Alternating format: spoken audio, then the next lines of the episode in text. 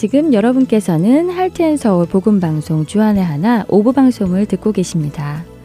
주안의 하나 오브에는 자녀들이 직접 성경을 읽는 Let's Read the Bible, 하나님께 쓰는 편지 Dear God, 성경 말씀을 통해 하나님의 창조를 알아가 보는 In the Beginning, 자녀와 함께하는 묵상 시간 Daily Devotional, 그리고 은혜의 설교 말씀 시간이 준비되어 있습니다. 먼저 Let's Read the Bible 함께 하시겠습니다.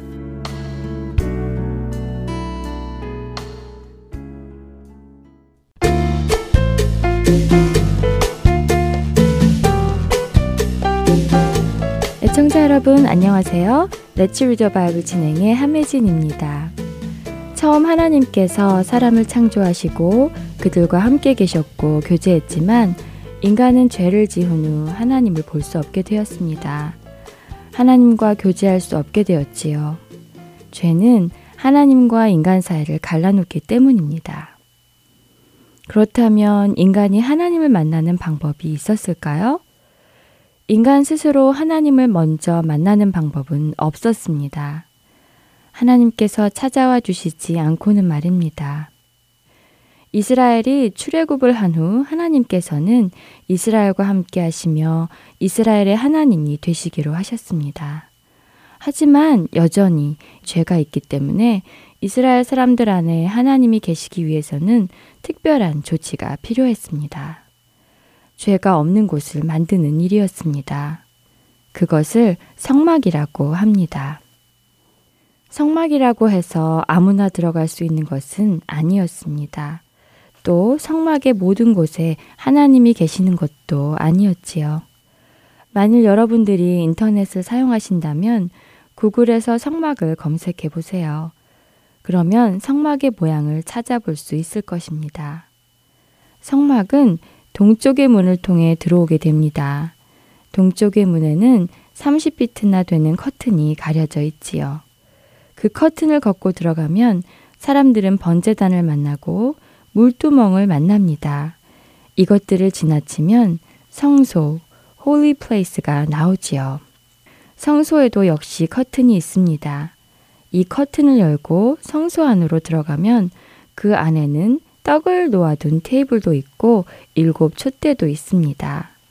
또 향을 피우는 분향단도 있고요. 이 분향단을 지나면 드디어 성소 중 가장 성스러운 곳, 이 세상에서 가장 거룩한 곳인 지성소가 있습니다. 하나님은 바로 이곳 지성소에 인재하시지요. 만일 누군가가 하나님을 만나고 싶다면 성막의 동쪽 문 커튼을 열고 들어와서 마당을 지나 성소의 커튼을 열고 성소 안에 들어온 후 지성소의 커튼을 열고 지성소 안에 와야만 합니다. 그런데 아무나 들어갈 수 있었을까요? 먼저 가장 동쪽에 있는 성막의 커튼을 열 수 있는 사람은 유대인이었습니다. 유대인만이 그 커튼을 열고 들어갈 수 있지요. 그 후 마당을 지나 성소의 커튼을 열 수 있는 것은 유대인 중에 레위 지파에 속한 제사장들 뿐이었습니다. 그 후 지성소의 커튼을 열 수 있는 것은 레위 지파의 제사장 중 대제사장 한 사람 뿐이었지요. 그리고 그것도 1년에 단 한 번만 그곳에 모든 제사를 마치고 들어갈 수 있었습니다. 여러분은 대제사장도 아니고 제사장도 아니며 유대인도 아니지요? 그러니 우리가 하나님을 만날 수 있는 방법은 없었습니다. 그런데 그런 우리가 하나님을 아버지라고 부르고 언제든 그분 앞에 나아가 기도할 수 있게 되었습니다. 어떻게 그럴 수 있었을까요? 오늘 우리가 읽을 마태복음 27장 51절에는 예수님께서 죽으시자 성소 휘장이 위로부터 아래까지 찢어져 둘이 되었다고 하십니다. 우리가 하나님을 아버지라 부르고 그분 앞에 나아갈 수 있는 이유는 바로 예수님께서 죽으심으로 하나님과 우리를 맡고 있던 죄가 사라졌기 때문이고 그로 인해 하나님과 우리 사이를 막고 있던 모든 커튼이 열렸기 때문입니다. 예수님께서 여러분을 위해 하신 일이 무엇인지 이해가 되시나요? 바로 그런 이유로 베드로전서 2장 9절은 예수님을 믿는 사람을 하나님의 택하신 족속이요, 왕 같은 제사장들이요, 거룩한 나라라고 부르시는 것입니다. 우리를 하나님 앞으로 이끌고 가 주신 예수님께 감사하시는 한 주가 되시기 바랍니다. Read the Bible 이 시간 여기서 마치겠습니다. 안녕히 계세요.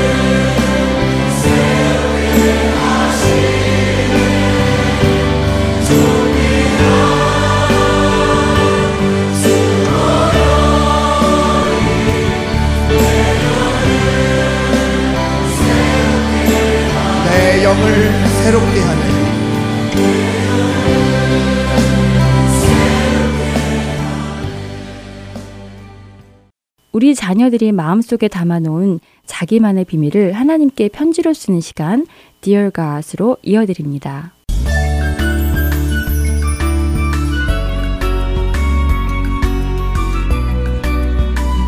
사랑하는 하나님, 얼마 전에 제 생일이었어요. 원래는 생일이어서 친구들하고 극장에 가기로 했어요. 그런데 못 갔어요. 하나님 알고 계시지요? 그날 엄마가 많이 아프셨잖아요. 겨울이라 추워서 그런지 엄마가 콜록콜록 기침도 하시고 열도 나서 누워 계셨어요. 식구가 많은 우리 가족을 돌보시느라 엄마가 많이 피곤하셨나 봐요. 그래서 친구들하고 생일 파티는 취소하고 대신 아빠가 맛있는 저녁 식사를 준비해 줬어요. 처음에는 급장에 가지 못한 것이 서운했지만 엄마가 아프신 것이 더 걱정됐어요. 그래서 꾹 참고 엄마가 빨리 나으시길 기도했어요. 하나님 제 기도를 들어주셔서 감사합니다. 엄마가 금방 좋아졌어요. 건강해지신 엄마 가 이제는 제게 감기 조심해야 한다고 말씀하시네요.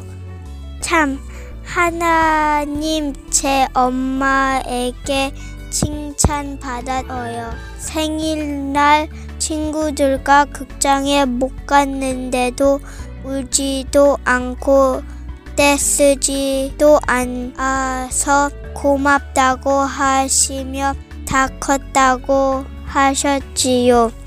앞으로 이렇게 자기 자신보다 남들을 더 사랑하고 섬기며 살라고 하셨어요. 그리고 다음 주에 친구들을 초대해서 맛있는 피자도 사주시고 영화도 보여주시겠다고 하셨어요. 다음 주가 기대돼요. 하지만 하나님, 저는 극장 가는 것보다 엄마가 아프지 않는 것이 더 좋아요. 그러니까 우리 엄마 건강하게 해주세요. 하나님 저를 사랑해 주시셔 감사해요. 그리고 사랑이 많은 엄마, 아빠를 주셔서 감사하고 친구들 주셔서 감사합니다. 안녕히 계세요.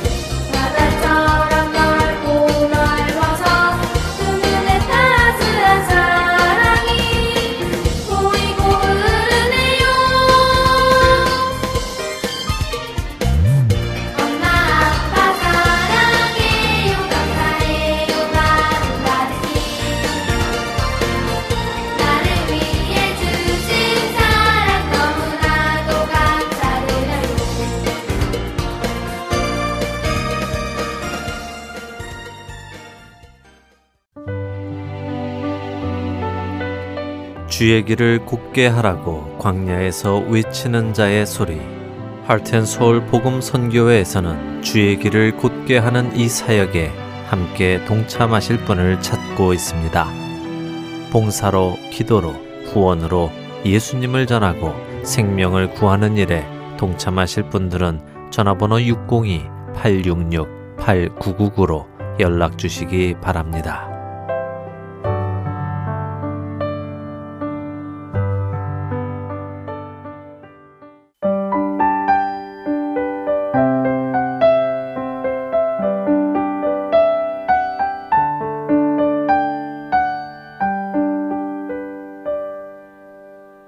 In the Beginning 시간입니다.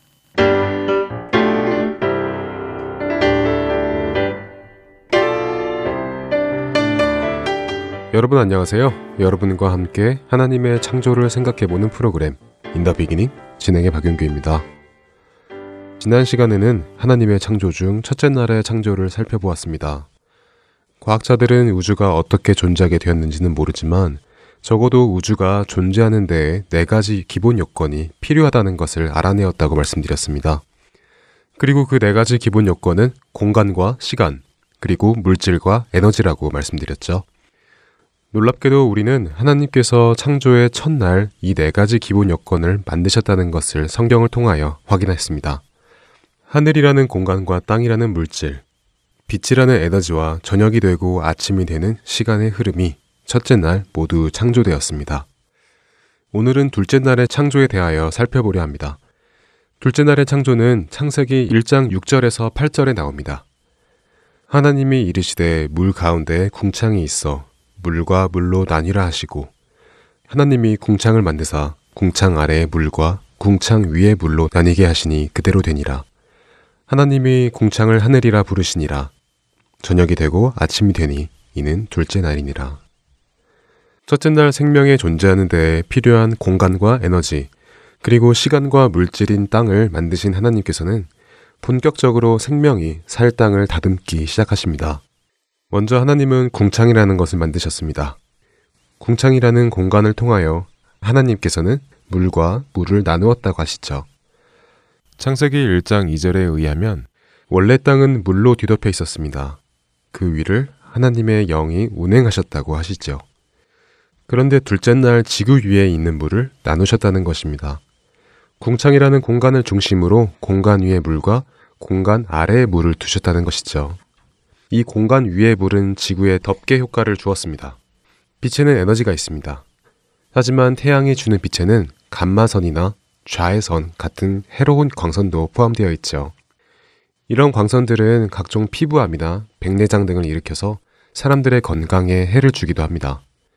그런데 이런 광선들은 물을 통과하기가 어렵습니다. 하나님이 둘째 날 창조하신 공창 위의 물은 이러한 나쁜 광선들이 지구에 도달하기 어렵게 막아주었죠. 궁창 위의 물은 덮개 효과를 주어 지구 전체가 마치 온실처럼 골고루 따뜻하고 습도가 알맞게 있게 해주었죠. 그래서 비가 오지도 않았습니다. 창세기 2장 5절에 보면 하나님이 땅에 비를 내리지 아니하셨다고 하십니다. 하나님이 창조하신 세상은 완벽하였기 때문이죠. 하지만 이 궁창 위의 물은 지금은 없습니다. 왜 그럴까요? 그 이유는 노아의 홍수 때 궁창 위의 물이 모두 내렸기 때문이죠. 노아의 홍수가 나오는 창세기 7장 11절과 12절을 읽어볼까요?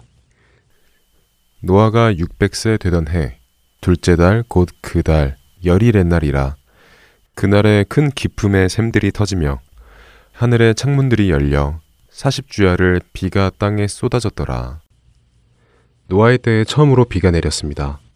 궁창 위에 있던 물들이 다 쏟아져 내렸죠. 그리고 그 물은 지구를 창조 이전의 모습으로 다시 돌려놓았습니다. 창조의 첫째 날처럼 지구 전체가 다시 물 속에 들어가게 된 것이죠. 창세기를 읽어본 친구들은 잘 알겠지만 노아 이전의 사람들은 오랫동안 살았습니다. 최초의 사람인 아담은 930년을 살았습니다. 무드셀라라는 노아의 할아버지는 969년을 살았죠. 하지만 노아 이후의 사람들의 삶은 급격히 줄기 시작했습니다. 창세기 11장을 읽어보면 노아 이후의 사람들은 나이가 500년, 400년, 200년으로 줄어드는 것을 보게 됩니다. 아브라함의 경우는 175세에 죽었죠. 그 이유는 무엇일까요? 바로 궁창 위에서 덮개 효과를 내어주며 나쁜 광선들과 해로운 에너지들을 막아주던 물이 없어졌기 때문이죠. 궁창에 대하여 한 가지 더 이야기하고 마치도록 하겠습니다. 궁창은 공간이라 말씀드렸습니다. 이 공간에는 공기가 있죠. 공기는 78%의 질소와 21%의 산소, 그리고 1%의 이산화탄소 및 그 외 다른 가스들로 이루어져 있습니다. 질소는 모든 생물에게 필요한 영양소의 공급원이라고 합니다. 특히 식물은 질소를 통하여 성장한다고 하죠. 이산화탄소는 식물이 호흡하는 데 필요하고요. 산소는 호흡하는 생명이 살아가는 데 꼭 필요하죠. 그래서 어떤 사람들은 산소가 필요하니 공기 중에 산소의 양이 더 많으면 좋겠다고 생각하기도 하지만 만일 산소의 양이 지금보다 많아지면 작은 스파크에도 온 세상에 불이 번질 수 있고 끄기도 힘들어집니다. 산소는 불이 타는데 꼭 필요하니까요. 또한 질소가 더 많아지면 인간은 질식하여 죽게 됩니다. 이산화탄소가 더 많아지면 사람은 두통과 구토를 일으키고 폐와 시력에 이상이 온다고 합니다. 그리고는 사망에 이르게 되죠. 우리 눈에 보이지는 않지만 우리가 호흡하며 살아갈 수 있게 해주는 공기 안에는 정확한 비율의 가스들이 구성되어 있습니다. 이 비율이 달라지면 생명은 없습니다. 이것이 과연 우연히 생겨난 비율일까요? 우연하게 78%의 질소와 21%의 산소와 1%의 다른 가스들로 구성이 되었을까요? 아니면 능력이 있으시고 지혜가 있으신 어떤 분이 그렇게 만드셨을까요? 우연히 되었다는 것을 믿는 것이 더 이상하지 않을까요? 인더 비기닝 저는 다음 주에 뵙겠습니다. 안녕히 계세요.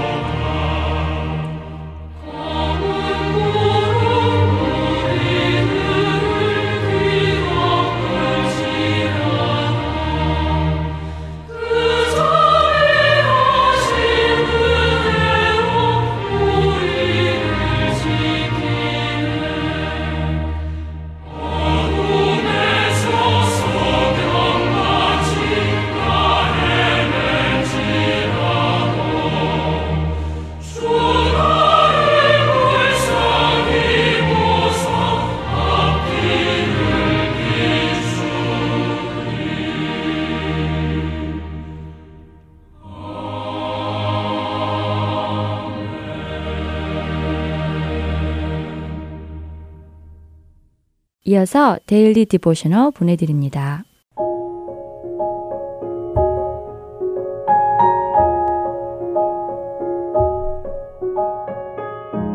애청자 여러분 안녕하세요. Daily Devotional 진행의 최소영입니다. 여러분의 자녀들은 하나님은 변하지 않는 분이시라는 것을 확실히 믿고 있나요? 혹시 모든 일이 순조로울 때는 하나님은 사랑이 많으신 분이라고 믿고 상황이 힘들고 어려울 때는 하나님의 사랑과 자비를 의심하지는 않나요? 오늘 이안의 이야기를 통해 변함없으신 하나님에 대해 자녀들과 묵상하는 시간 되시길 바랍니다. 오늘 Daily Devotional의 제목은 House of Mirrors입니다. 카니발에서 이안이 캐러멜이 덮인 사과를 다 먹고 나자 엄마는 휴대폰으로 시간을 확인한 후 이렇게 물으십니다. 이안, 이제 딱 하나 더 하고 집에 가야 해. 뭐 하고 싶니? 그러자 이안은 주위를 빠르게 살펴보며 집에 가기 전 마지막으로 무엇을 하면 좋을지 생각하기 시작했지요. 바로 앞을 보니 롤러코스터가 불빛을 내며 돌아가고 있었고, 오른쪽에는 빨간 자동차가 쿵쿵거리는 음악 소리와 함께 트랙을 달리고 있었지요. 왼쪽을 보니 거울의 집이라고 쓰여진 건물이 하나 보이는데요. 이하는 엄마에게 이 거울의 집에 들어가 보고 싶다고 말합니다. 티켓을 사고 엄마와 함께 거울의 집에 들어간 이하는 좁고 어두운 복도를 지나자 작은 방을 발견하였고 그 방에 들어가 보았지요. 그 방 안에 있는 거울에 비친 자신의 모습을 본 이하는 재밌다는 듯이 엄마, 이 거울에 비친 저 좀 보세요. 기린보다 더 커 보여요. 하고 말합니다. 엄마는 나도 엄청 커 보이는 걸 하고 웃으며 대답하셨지요. 이번에는 왼쪽에 있는 거울을 통해 자신의 모습을 본 이하는 꼭 하마같이 몸집이 커 보인다며 신기해 합니다. 엄마와 이하는 복도를 지나 여러 방들을 둘러보며 그 안에 있는 다양한 거울을 통해 다른 모습으로 비치는 자신들의 모습을 보고는 웃으며 즐거운 시간을 보냈지요. 거울의 집에서 더 놀고 싶어 하는 이안에게 엄마는 이제 가야 할 시간이라고 하시며 이 거울들을 보니 뭔가 생각하게 되는 것이 있다고 말씀하십니다. 엄마는 우리가 상황에 따라 하나님의 성품을 왜곡시키는 경우가 있는 것 같다고 말씀하십니다. 바로 이 거울이 우리의 참모습을 왜곡되게 비추는 것처럼 말이지요. 이것이 무슨 의미인지 묻는 이안에게 엄마는 이렇게 설명해 주십니다. 음, 보통 우리에게 좋은 일이 생기면 우리는 하나님을 사랑이 많으시고 인자하신 하나님이라고 생각하고 안 좋은 일이 일어나면 하나님이 정말 우리와 함께 하시고 우리를 지키시는지 의심하는 경우도 있는 것 같구나.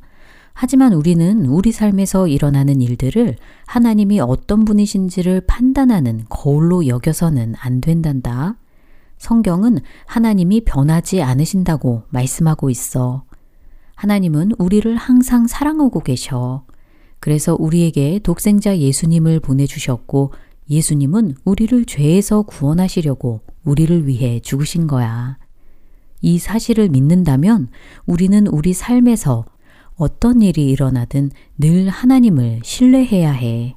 하나님은 언제나 선하시며 변함없으신 분이란다. 엄마의 말씀을 듣고 이하는 변함없으신 하나님을 생각하며 엄마와 함께 집에 돌아갑니다. 우리의 자녀들이 자신이 처한 상황에 따라 하나님의 성품을 의심하거나 잘못 이해하고 있지는 않는지 함께 이야기 나눠보시기 바랍니다. 내가 원하는 대로 모든 상황이 순조롭게 진행되지 않는다 하더라도 하나님은 우리를 사랑하시는 아버지 하나님이시며 변함없으신 분임을 가르쳐 주세요. 오늘 자녀들과 함께 묵상할 성경 구절은 말라기 3장 6절입니다. 나 여호와는 변하지 아니하나니 그러므로 야곱의 자손들아 너희가 소멸되지 아니하느니라. 우리의 자녀들이 어떤 상황 속에서도 변하지 않으시는 하나님을 믿고 신뢰하길 소망하며 Daily Devotional 마칩니다. 안녕히 계세요.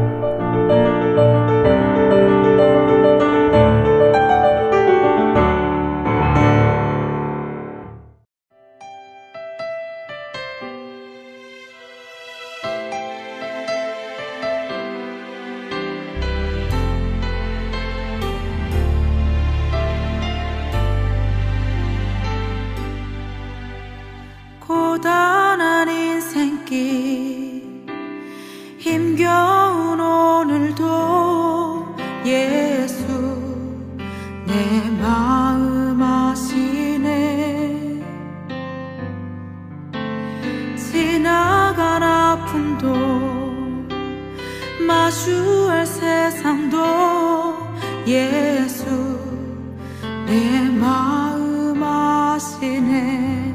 고단한 인생길. 고단한 인생길. 힘겨운 오늘도 예수 내 마음 아시네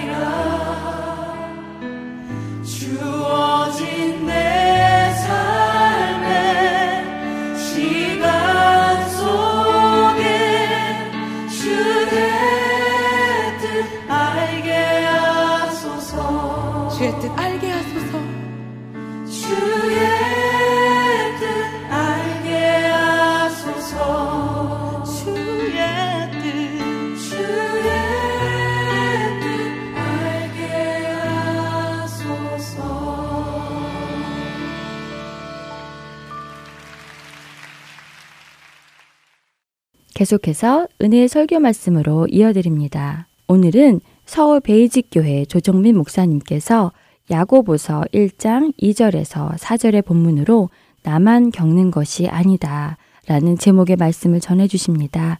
은혜의 시간 되시기 바랍니다.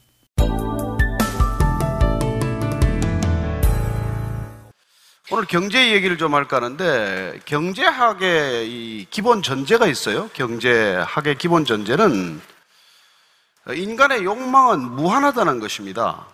근데 그 무한한 욕망을 충족시킬 수 있는 재화나 용역, 재화나 서비스는 유한하다는 거예요. 그 이 경제학의 기본 전제에서 출발한다면 우리는 모두 다 낙심할 수밖에 없는 태생적인 환경 속에서 태어난다는 것입니다. 욕망은 무한한데 그 무한한 욕망을 채워줄 수 있는 모든 물질이나 재화나 서비스나 이런 건 한정되어 있기 때문에 누구나 그런 frustration, 어떤 욕망의 좌절, 낙심의 상황을 겪을 수밖에 없다는 것이죠.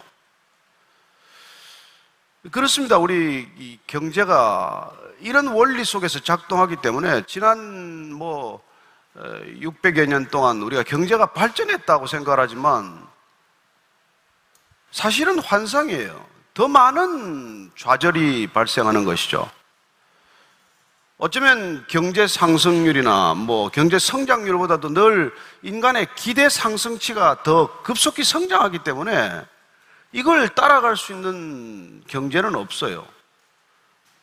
그러니 인간은 더 많은 것을 보면 볼수록 더 많이 소유하고자 하고, 더 많이 소비하고자 하고, 또는 더 많이 축적하고자 하기 때문에 궁극적으로 인간이 경제 패러다임 속에서는 누구도 쉽게 행복할 수 없다는 것입니다. 그래서 우리가 이 경제 상황 속에 우리가 빠져들면 빠져들수록 점점 더 낙심할 수밖에 없다는 그런 상황이죠. 그런 우리 위도 세대보다도 우리는 더 낙심하고 우리보다도 우리의 자녀들은 더 많이 낙심하는 그런 상황이 점점 전개되고 초래되고 있다는 것입니다. 어떻게 해야 합니까? 문제는 이런 상황이 여러분 절대로 개선되지 않는다는 것입니다. 그래서 우리는 이런 상황을 돌파하기 위해서 전혀 다른 접근을 하는 시도를 하게 됩니다. 이 틀 속에서 사고해가지고서는 이 틀 안에서 우리가 생각을 계속 하다가는 우리는 출구를 못 찾기 때문이에요. 그래서 생각하는 틀을 바꾸자. 생각하는 관점이나 사고하는 이 시각을 바꾸자. 이걸 우리는 패러다임 시프트라고 말해요. 그렇습니다. 우리가 보고 있는 틀 자체를 바꾸자는 거예요. 보고 있는 관점 자체를 바꾸자고 말하는 것입니다. 여러분, 이게 틀 자체를 바꾸는 게 구원이에요, 구원. 구원은 저와 여러분들이 낙심할 수밖에 없는 이 모든 상황을 바라보는 관점, 바라보는 틀, 바라보는 패러다임을 통째로 바꾸는 것을 의미한다는 것입니다. 뭐 예컨대 이런 것이죠. 뭐 돈이 없으면 난 불행해. 그러니까 돈을 벌어야 돼. 이렇게 생각하는 게 지금 세상 사람들이 생각하는 모든 사고의 보편적인 틀이에요. 근데 여러분들이 이렇게 생각하면 나왜 돈이 없는데 왜 불행해? 돈이 없다고 해서 왜 나는 낙심해야 돼? 왜 돈이 있고 없고에 따라서 내 마음이 오르락 내리락 하는 거야? 그래서 나는 내 마음을 붙들어야겠어. 돈을 쫓아서 일생 내가 허비하기보다는 그 돈을 쫓아서 정신없이 살아가기보다는 오르락 내리락 하는 내 마음, 낙심하거나 때로는 교만해지거나 우쭐대거나 자랑하거나 하는 이 마음을 좀 붙들어야겠구만. 이렇게 생각하는 것을 패러다임을 바꾼다고 말하는 것이고 구원이란 본질적으로 이런 패러다임 시프트를 말하는 거예요. 그리고 여러분들이 무슨 하나님을 믿는다, 구원받았다, 그러지만은 세상 사람들이 생각하는 이 틀 속에 갇혀 가지고서는 구원을 받았는지 뭐 10원을 받았는지 알 수가 없어요. 얼마를 받았는지 여러분 알 수가 없게 됩니다. 이게 왜 중요하냐? 하면은 저와 여러분들이 살아가는 세상은 본질적으로 우리를 충분히 충족시킬 수 없기 때문이에요. 이 낙심하는 상황은 무슨 21세기 일이 아니고 16세기부터 시작된 얘기도 아니고 인간이 이 땅에 존재하면서부터 시작된 얘기라는 것입니다. 그렇다면 어느 시대를 막론하고 어떤 국가나 어떤 상황을 막론하고 인간이 실망할 수밖에 없고 낙심할 수밖에 없는 상황이라면은 그 시대로부터 답을 얻어서는 안 된다는 것입니다.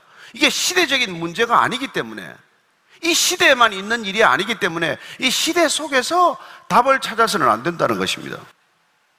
그리고 누구에게나 이런 상황이 주어진다면 어떤 인간에게나 낙심할 수밖에 없는 상황, 낙심이 되는 이런 어려운 환경들이 주어진다고 한다면 인간으로부터 이 문제를 찾아서는 안 된다는 것입니다. 어떤 인간, 누구도 낙심할 수밖에 없는 인간에게서 인간이 주는 지혜, 인간이 제시하는 방법으로 이 문제를 본질적으로 벗어날 수는 없다는 것이죠. 이 문제는 인간 이상의 존재, 초월적인 존재, 하나님으로부터 우리는 답을 찾을 수밖에 없는 문제라는 것이죠. 그래서 이렇게 우리는 신앙이라는 결단을 하고 좋다 그러면 나는 통째로 그냥 뿌리째 내 인생의 패러다임을 바꿔보겠다. 그래서 이제 믿음을 결단하고 모든 상황을 믿음의 관점으로 한번 보기로 시작하자. 그러면 문제가 없냔 말이에요. 아니요. 새로운 문제가 나타나게 돼 있어요. 그 전에 우리가 경험하지 못했던 전혀 다른 문제, 또 다른 문제들이 우리를 사로잡기 시작한다는 것이죠. 어쩌면 우리가 패러다임을 바꿨더니 편해지기는 커녕 더 어렵고 복잡한 문제가 생길 수 있다는 것을 여러분들이 놓쳐서는 안 된다는 것입니다. 차라리 그전에는 뭐 모든 사람들이 다 겪는 거니까 익숙한 낙심이니까 늘 우리를 낙심케 하는 상황이니까 늘 습관처럼 버릇처럼 그걸 우리가 그냥 뭐 그러려니 하고 지낼 수도 있겠지만 아니 이제 좀 믿어보겠다고 좀 다르게 살아보겠다고 이제 신앙생활 좀 잘 해보겠다고 그 패러다임을 통째로 바꿨더니 웬걸 이건 더 어려운 일이 일어나고 더 감당할 수 없는 상황들이 주어진다는 것입니다. 이게 현실 아닙니까? 그래서 성경은 그런 면에서 정직하게 그렇게 패러다임을 바꿨더니 하나님을 잘 믿겠다고 충실히 따라가던 사람들이 얼마나 큰 낙심을 만나게 되는지를 정직하게 기록하고 있다는 것입니다. 히브리서 11장을 보면은 아브라함이건 이삭이건 야곱이건 믿음의 조상들이 겪었던 그런 낙심할 수밖에 없는 상황을 자세히 기록하고 있어요. 모세건 여호수아건 이런 사람들이 대단히 낙심할 수밖에 없는 상황들을 만났는데 그들만이 아니라는 거예요. 그 이후에 오는 믿음의 사람들 두고두고 오는 우리가 성경에서 기억하는 믿음의 사람들이 우리는 감당하기 어려운 그런 낙심의 상황들을 만났지만 그 상황들을 어쨌건 이겨냈다는 것입니다. 낙심거리를 만나지 않았다는 것이 아니라 그걸 만났지만은 이겨낼 수 있었다는 얘기를 우리는 듣게 됩니다. 제가 그 얘기를 이 메시지 성경으로 한번 읽어 드릴 텐데 11장 32절 이하 쭉 읽어 드리겠습니다. 그런 뭐 아브라함이나 이색이나 모세나 이런 사람들 이외에서 이외에 계속해서 더 열거하려면 시간이 모자랄 것입니다. 훨씬 더 많은 이들이 있기 때문입니다. 기도원, 바락, 삼손, 입다, 다윗, 사무엘 예언자들 믿음의 행위로 그들은 나라를 무너뜨리고 정의를 실천하고 약속된 것을 받았습니다. 그들은 사자와 불과 칼의 공격을 막아냈고 약점을 강점으로 바꾸었으며 전쟁에서 이겨 외국 군대를 물리쳤습니다. 여자들은 죽었다가 다시 살아난 사랑한 이들을 맞아들이기도 했습니다. 고문을 당하면서도 더 나은 부활을 사모한 나머지 굴복하고 풀려나가는 것을 거부한 이들도 있습니다. 어떤 이들은 학대와 채찍질을 기꺼이 받았고 쇠사슬에 묶여 지하 굴에 갇히기도 했습니다. 돌에 맞고 톱으로 켜져 두 동강이 나고 살해되어 싸늘한 시체가 된 이들의 얘기도 있습니다. 짐승 가죽을 두르고 집도 친구도 권력도 없이 세상을 떠돈 이들의 얘기도 있습니다. 세상은 그들을 받아들일 만한 곳이 되지 못했습니다. 그들은 이 혹독한 세상에 가장자리로 다니면서도 최선을 다해 자기 길을 갔습니다. 저와 여러분들 가운데는 누구도 이런 낙심할 수밖에 없는 상황을 아직 만나지 못했을 거예요. 그렇습니다. 신앙의 길을 간다는 것은 꽃길을 가는 게 아니란 말이에요. 이 세상 사람들이 살아가는 관점을 통째로 바꿨더니 눈앞이 환해지고 신장로 대로가 나타난 게 아니란 말이에요. 그런 길을 가기 위해서 이 믿음의 길을 가는 것이 아니라는 것입니다. 근본적으로 어떻게 보면 세상 사람들이 낙심하는 것에서부터 벗어나는 구원을 경험하지만 그 구원을 경험한 사람들은 믿음이 가져다 주는 새로운 상황 속에서 더 엄청난 낙심거리를 만날 수밖에 없다는 것이죠. 왜냐하면 이제는 세상 속에서 빠져나왔기 때문에 세상 사람들이 모두 가는 길에서 벗어났기 때문에 더 철저한 외로움, 저 철저한 어떤 그런 갈등이나 대립을 경험한다는 것입니다. 이 세상 전체를 때로는 대적해야 되는 그런 엄청난 상황을 만나게 되는 것이죠. 다윗이 시편에서 얘기했듯이 정말 천만인이 나를 둘러치려 하는 상황, 어느 누구도 내가 믿고 의지할 수 없는 그런 상황을 만나게 된다는 것입니다. 그럼에도 불구하고 이 히브리스에 나오는 믿음의 열전, 믿음의 사람들은 그런 상황들을 다 이겨냈다는 거예요. 어떻게 이겨낸 것입니까? 도대체. 저는 오늘 이렇게 믿은 이런, 이런 사람들의 얘기를 우리가 들음으로써 우리에게도 이런 상황이 올 수 있다는 것을 예견하고 이 상황들을 우리가 맞닥뜨릴 때 우리는 한 가지 사실을 기억함으로써 이걸 이겨내야 한다는 것입니다. 그건 무엇입니까? 나만 겪는 게 아니라는 거예요. 믿음의 선배들이 다 겪었다는 것입니다. 여러분들이 믿음으로 살면, 믿음의 길을 가면, 이런 고난이 오더라도 견뎌낸다는 것입니다. 견뎌낸다는 것. 그렇습니다. 새로운 패러다임으로 우리가 패러다임 시프트를 했더니 고난이 없는 것이 아니라 어려움이 없는 것이 아니라 이런 걸 이겨낼 수 있는 내 혼자서는 감당할 수 없는 상황인데도 불구하고 내 안에서 이런 힘들이 솟아난다는 것. 이게 신앙의 힘이라는 것이죠. 예수님 동생 야고보가 이런 경험을 했습니다. 그는 예수님을 볼 때 이해가 안 됐어요. 좀 우리 형이 돌았구나. 그래서 어머니 마리와 함께 형을 집으로 좀 데리고 와야겠다. 그래서 예수님이 집회하는 모임을 갖는 현장에 찾아갔어요. 그 형 좀 나와 보시오. 집을 좀 갑시다. 그랬더니 예수님께서 거들떠 보지도 않아요. 그리고는 제자들에게 이렇게 말합니다. 누가 내 어머니고 누가 내 형제요 자매냐? 밖에 어머니와 형제들이 있는데 그들을 앞에 두고 누가 내 부모요 누가 내 형제인가를 묻고 자문자답하는 것이죠. 아버지의 뜻대로 하는 일이야 부모요 내 어머니요 내 형제라고 말합니다. 그 예수님의 동생 야고보가 이 얘기가 됐겠어요? 집으로 돌아오면서 속으로 결심을 했을 겁니다. 아, 이 사람은 내 형이 아니구나. 의절해야 되겠구나. 관계를 정리해야 되겠구나. 어머니가 찾아오고 형제가 찾아와도 모른 채 하는 저 매몰찬 형은 우리 가족일 수 없다. 이런 마음으로 돌아왔을 거예요. 그러나 그가 예수님이 십자가에 달리는 것을 보고 그리고 부활하신 예수님을 만나고 그는 나중에 예루살렘 교회의 지도자가 됩니다. 무슨 일이 일어난 것입니까? 그는 십자가라는 고난, 부활이라는 사건을 통해서 그가 세상을 보는 모든 관점이 통째 바뀌면서 그에게 이런 변화가 일어났기 때문이에요. 이게 야고보서 1장 2절에서 4절까지 말씀인데 우리가 한 목소리로 같이 한번 읽어보겠습니다. 야고보서 1장 2절에서 4절까지 시작. 내 형제들아 너희가 여러 가지 시험을 만나거든 온전히 기쁘게 여기라. 이는 너희 믿음의 시련이 인내를 만들어내는 줄 너희가 알미라. 인내를 온전히 이루라. 이는 너희로 온전하고 구비하여 조금 더 부족함이 없게 하려 함이라. 우리를 낙심하게 하는 상황, 그런 시험, 그런 고난들이 닥쳐오면 오히려 기뻐하라고 말합니다. 예수님의 동생이지만은 그런 고난을 이해하지 못했던 야고보가 무슨 일이 있었길래 그 시험, 그 고난, 그 낙심, 그 좌절, 그 절망을 기쁘게 받아들일 수 있는 사람이 되었을까요? 통째로 바뀐 이유는 단 한 가지입니다. 고난이 해석되었기 때문이에요. 십자가가 깨달아졌기 때문입니다. 그건 부활의 영광을 바라보았기 때문이죠. 이 모든 고난 너머에 있는 영광, 우리가 겪고 있는 이 모든 어려움과 우리를 낙심케 하는 이 모든 상황 너머에 있는 하나님을 바라볼 때 그 하나님이 고난 가운데 고난을 겪으시고 고난을 이기신다는 것을 그분이 우리와 함께 한다는 것을 그가 깨달았기 때문에 그의 인생은 통째로 바뀌게 된 것이죠. 그렇습니다. 이 고난은 우리를 고난 가운데 내버려 두는 것이 목적이 아니라 이 어려운 시험 가운데 우리를 버려두는 것이 목적이 아니라 이걸 통해서 우리에게 놀라운 선물을 주시겠다는 거예요. 그게 뭐라고 지금 말합니까? 그게 인내, 인내심이라고 말합니다. 여러분, 일을 시작하는 건 능력이에요. 그러나 그 일이 마무리되는 것은 단순한 능력이 아니에요. 인내하는 자만이 마무리 짓는 것입니다. 인내하는 자만이 완주하는 것입니다. 누가 마라톤을 끝까지 뜁니까? 인내하는 자만이 마지막까지 뛸 수 있는 것 아니겠어요?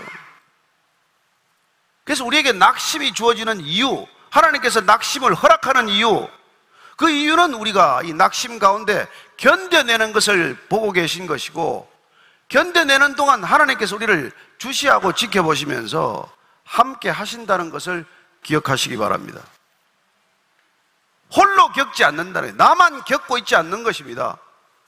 하나님이 함께 이 고난을 겪고 있다는 것을 우리가 놓치면은 우리 넘어지고 마는 것이죠. 그래서 하나님은 어디에 가서 만나야 되십니까? 이렇게 편안한 안락한 예배 자리에서 하나님을 만나는 사람도 있을 수 있겠지만 그러나 하나님은 고난받는 현장에 계신다는 것입니다. 상상할 수 없는 고난. 그 낙심할 수밖에 없는 상황. 그때 하나님께서 인내할 수 있도록 우리를 붙들어 주시기 위해서 그 자리에 그 현장에 계신다는 것입니다. 하나님 만나고 싶습니까? 고난의 현장으로 가십시오. 어려운 삶의 자리로 가보십시오. 하나님 거기 계십니다. 그렇습니다. 그래서 우리가 나만 이 고난, 이 낙심을 경험하고 있지 않다는 것, 이걸 우리에게 보여주시기 위해서 심지어 순교자들을 주님께서는 허락하십니다. 순교란 이정표와도 같은 것입니다.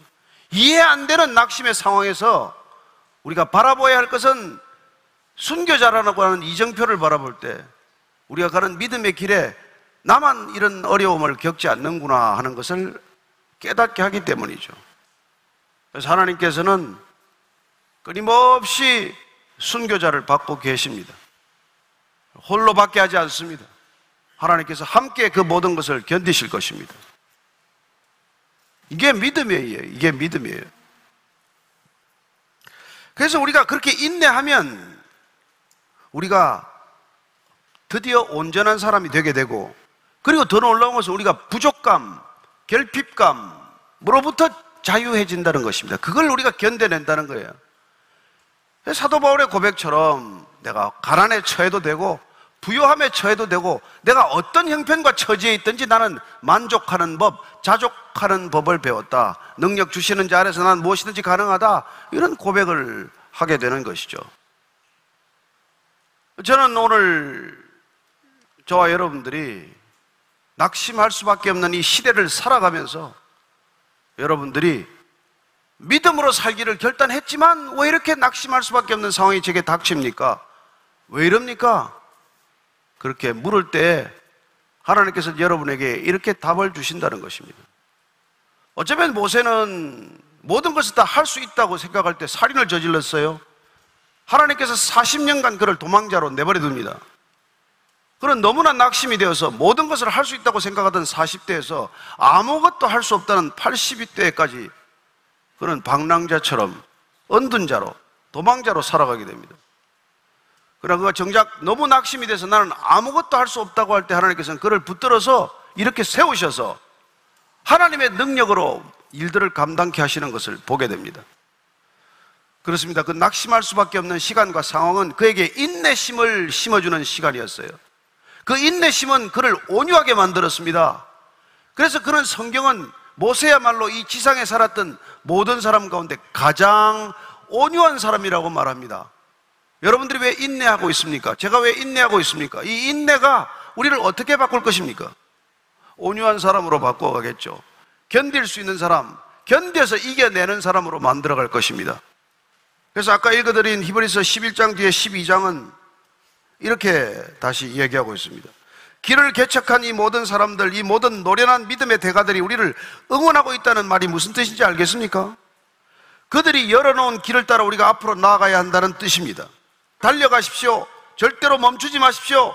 영적으로 군살이 붙어도 안 되고 몸에 기생하는 죄가 있어서도 안 됩니다. 오직 예수만 바라보십시오. 그분은 우리가 참여한 이 경주를 시작하고 완주하신 분이십니다. 그분이 어떻게 하셨는지 배우십시오. 그분은 앞에 있는 것, 곧 하나님 안에서 그리고 하나님과 함께 결승점을 지나는 기쁨에서 눈을 떼지 않으셨기에 달려가는 길에서 무엇을 만나든 심지어 십자가와 수치까지도 참으실 수 있었습니다. 어쩌면 저와 여러분들이 달려가는 길에 우리가 겪어야 할 수치가 있을지도 모르겠어요. 그러나 눈을 떼지 마시고 주저앉지 마시고 견뎌내시고 끝까지 완주하시면 하나님께서 여러분들을 인도하시고자 하는 그 목적지에 이르게 될 것을 믿으십시오. 이왕 경제 얘기를 했으니까 경제 얘기로 끝을 내자면 경제학의 원론은 전제가 잘못된 것입니다. 그렇게 해서 우리는 인간은 이 경제 상황으로부터 벗어날 수가 없어요. 그렇다면 그 순서를 바꿔야 하는 것이죠. 인간의 욕망은 무한하다. 그 무한한 욕망을 충족시킬 재화는 유한하다. 이 전제에서 모든 경제 이론을 짤 것이 아니라 첫째, 인간의 욕망은 무한하다. 그러나 이 욕망을 충족시킬 재화는 유한하기 때문에 무한한 욕망을 내버려 둬서는 안 된다. 욕망을 채우려고 하는 것처럼 어리석은 일은 없다. 그렇습니다. 경제학은 경제, 실물 경제에서부터 출발하는 것이 아니라 어쩌면 심리에서부터 출발하는 것이죠. 우리가 이 전제, 가만 내버려두면 무한히 탐욕해지는 이 인간의 마음을 다스리는 것이 실물 경제를 다스리는 것보다 훨씬 더 중요한 일이요, 더 급한 일이요, 더 앞서야 할 일이라는 것을 아는 것이 지혜로운 일인 것 반면에 무한한 욕망을 채우려고자 끊임없이 소진되어 가는 삶은 가장 어리석은 삶이라는 것입니다. 저는 오늘 우리가 이 말씀을 통해서 정말 우리가 이 낙심을 조장하고 일부러 낙심하게 만들어서 사회 전체를 통제 시스템으로 끌고 가고자 하는 거대한 영적 세력을 배후에 두고도 누가 있는지 모르고 살아가는 우리가 모두가 이 패러다임에서 벗어났다면 구원이라는 패러다임으로 옮겼다면 진정한 구원을 우리가 받았다면 누린다면 우리는 이들이 우리에게 강요하고자 하는 이 패러다임에서 과감히 떨쳐나야 한다는 것입니다. 그때 오는 새로운 낙심조차도 우리는 한 가지를 기억함으로써 이길 수 있다는 것입니다. 나만 겪는 게 아닙니다. 이 시대만 겪는 게 아닙니다. 모든 믿음의 사람들이 겪어냈던 것입니다. 그래야 우리는 하나님께서 우리를 응원하고 계신다는 것, 함께 동행하고 계신다는 것을 기억하게 됩니다. 그리고 하나님의 약속은 오직 볼지어다 세상 끝날까지 내가 너희와 항상 함께 하리라. 그렇습니다. 그분은 우리와 함께 하기 위해서 오시는 분이에요. 한반도에 어려움이 오면 우리만 겪습니까? 한국민 전체가 겪는 거예요. 이 지구가 몸살을 하면 우리만 겪습니까? 모두가 겪는다는 것입니다. 그래서 구원받은 백성들이 살아가는 삶의 패러다임은 무엇입니까? 나만 겪지 않는 고통이기 때문에 저 사람이 겪는 고통에도 참여하기를 결정한다는 것입니다. 저 사람이 홀로 고통밖에 내버려 두지 않는다는 것입니다.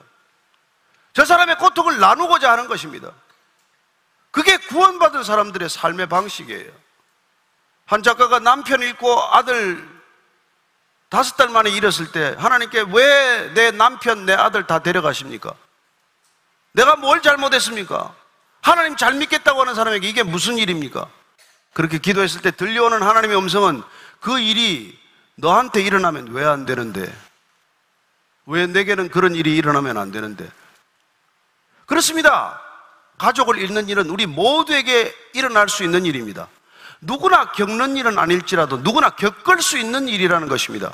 그렇다면 그 일이 내게 일어나지 않은 것을 감사한다면 그 일이 일어난 사람에게 다가가서 함께 울고 함께 품어주고 함께 위로하는 것이야말로 구원받은 백성들이 살아야 하는 삶의 방식 아니겠어요?